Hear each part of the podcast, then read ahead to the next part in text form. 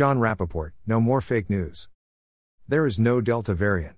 Because there is nothing to vary from. In other words, as I've been proving for more than a year, SARS CoV 2 doesn't exist. But the vaccine establishment and public health officials are pumping up the Delta hoax in order to convince more people to take the highly dangerous RNA COVID vaccines, genetic treatments. Their narrative is a threat. In unvaccinated pockets, the Delta percolates and then breaks out, infecting many, followed by a further spread into communities of the vaccinated, where it can infect even those people. Gibberish. Every covert op starts out with a goal, an objective, then an action plan for achieving the goal. Then, the story that will be told to make it seem as if the unfolding actions are responses to actual events in real time. The story about the Delta variant, for example, from the beginning of the fake pandemic, tales of variants were always part of the plan, in order to move closer to the goal of universal vaccination. When we see the scale of the resistance against vaccination, we'll give them a variant narrative, to induce more people to take the shot. Right. We'll say the variant is more deadly and contagious than the original form of the virus. Another current element of propaganda we now have two Americas the states with high rates of vaccination and those with low rates. This divide is intolerable. We can't allow it. Why not? If millions of ignorant people insist on taking the destructive injection, and a smaller number refuse, and you have bordering states with vastly different vaccination policies and rates, then people have a choice. Live in state A or B. But choice is not what the establishment wants.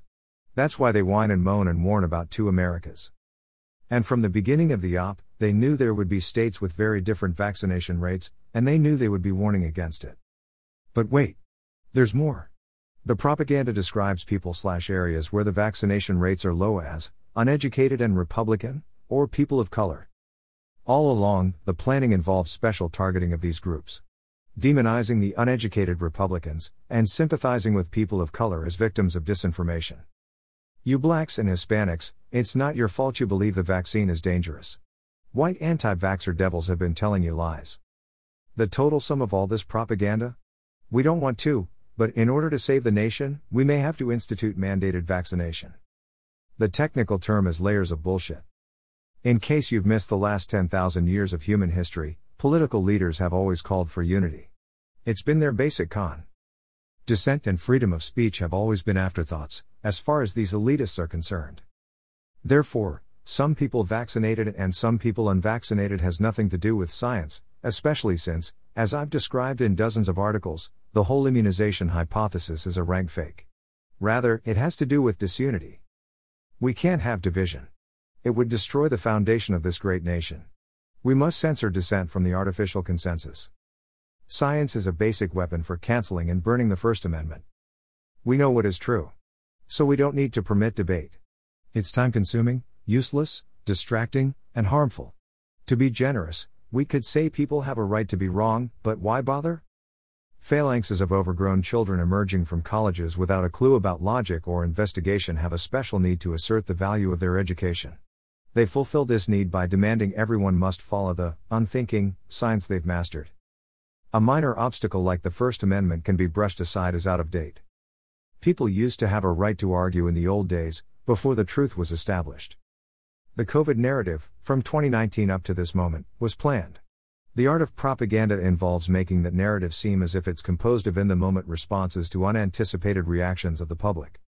And the plan doesn't require genius or even extensive data collection and profiling. Any reasonably intelligent person could sketch it out on a napkin during lunch. Why? Because a hundred years of Rockefeller germ theory and vaccination lies have tuned up the population to respond to words like outbreak and epidemic in predictable ways. This article, republished with permission, originally appeared here. Copyright Jon Rappoport. All rights reserved. The author of three explosive collections, The Matrix Revealed, Exit from the Matrix and Power Outside the Matrix, Jon Rappoport was a candidate for a U.S. congressional seat in the 29th District of California. Nominated for a Pulitzer Prize, he has worked as an investigative reporter for 30 years, writing articles on politics, medicine, and health for CBS Health Watch, LA Weekly, Spin Magazine, Stern, and other newspapers and magazines in the US and Europe. Jon has delivered lectures and seminars on global politics, health, logic, and creative power to audiences around the world. You can sign up for his free emails here. To read about Jon's mega collection, Exit from the Matrix, click here.